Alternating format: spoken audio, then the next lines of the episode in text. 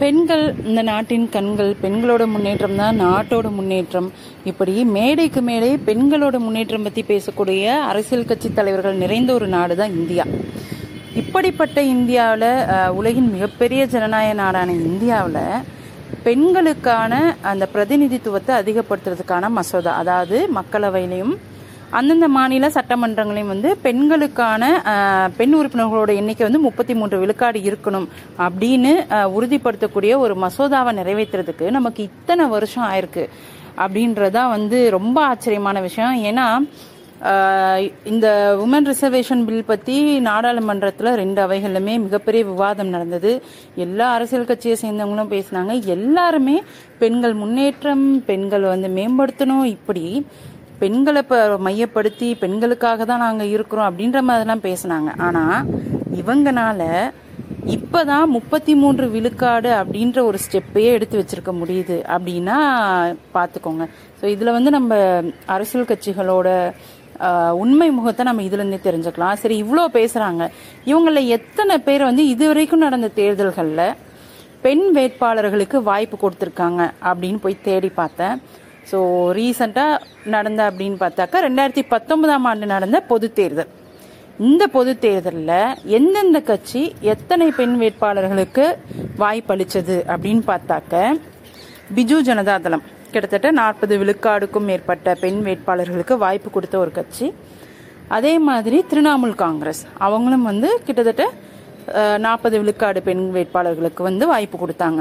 மற்ற எந்த கட்சியுமே இத்தனை சதவீத பெண்களுக்கு வ- வாய்ப்பு கொடுக்கல.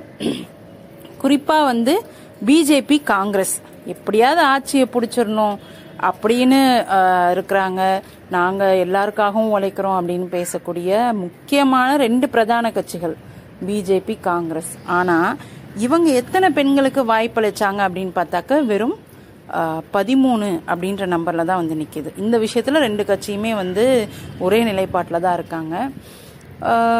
அது மட்டும் இல்லாமல் மாநில அளவில் அப்படின்னு பார்த்தேன் அப்படின்னாக்க தமிழ்நாட்டை பொறுத்த வரைக்கும் இப்போ தமிழ்நாடு சட்டமன்றத்தில் பெண் எம்எல்ஏக்களோட எண்ணிக்கை அப்படின்னு பார்த்தாக்க வெறும் அஞ்சு பர்சன்டேஜ் தான் இருக்குது ஸோ பெண் இந்த பெண்களுக்கான இடஒதுக்கீடு மசோதாவோட நோக்கம் என்ன?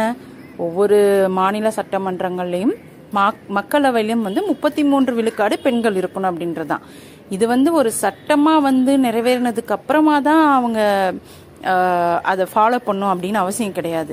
அவங்க முதல்ல அவங்க உட்கட்சிக்குள்ளேயே இதை ஃபாலோ பண்ணியிருக்கலாமே இந்த விஷயத்தில் வந்து தமிழ்நாட்டில் வந்து நாம் தமிழர் கட்சி சீமானுடைய நாம் தமிழர் கட்சி வந்து நம்ம பாராட்டணும்.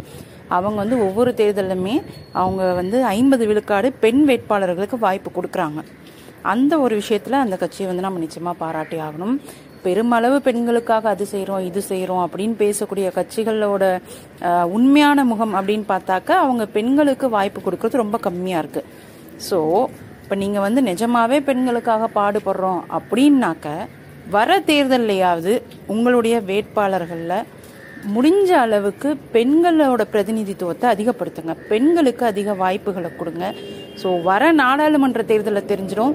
இவங்கள எத்தனை பேர் வந்து நிஜமாவே பெண்களுக்காக பேசுகிறாங்க பெண்கள் முன்னேற்றத்துக்காக பாடுபடுறாங்க அப்படின்றது நம்ம வர நாடாளுமன்ற தேர்தலில் எத்தனை பெண் வேட்பாளர்களை இவங்க நிறுத்துறாங்க அப்படின்றத வச்சு நம்ம கண்டுபிடிக்கலாம்.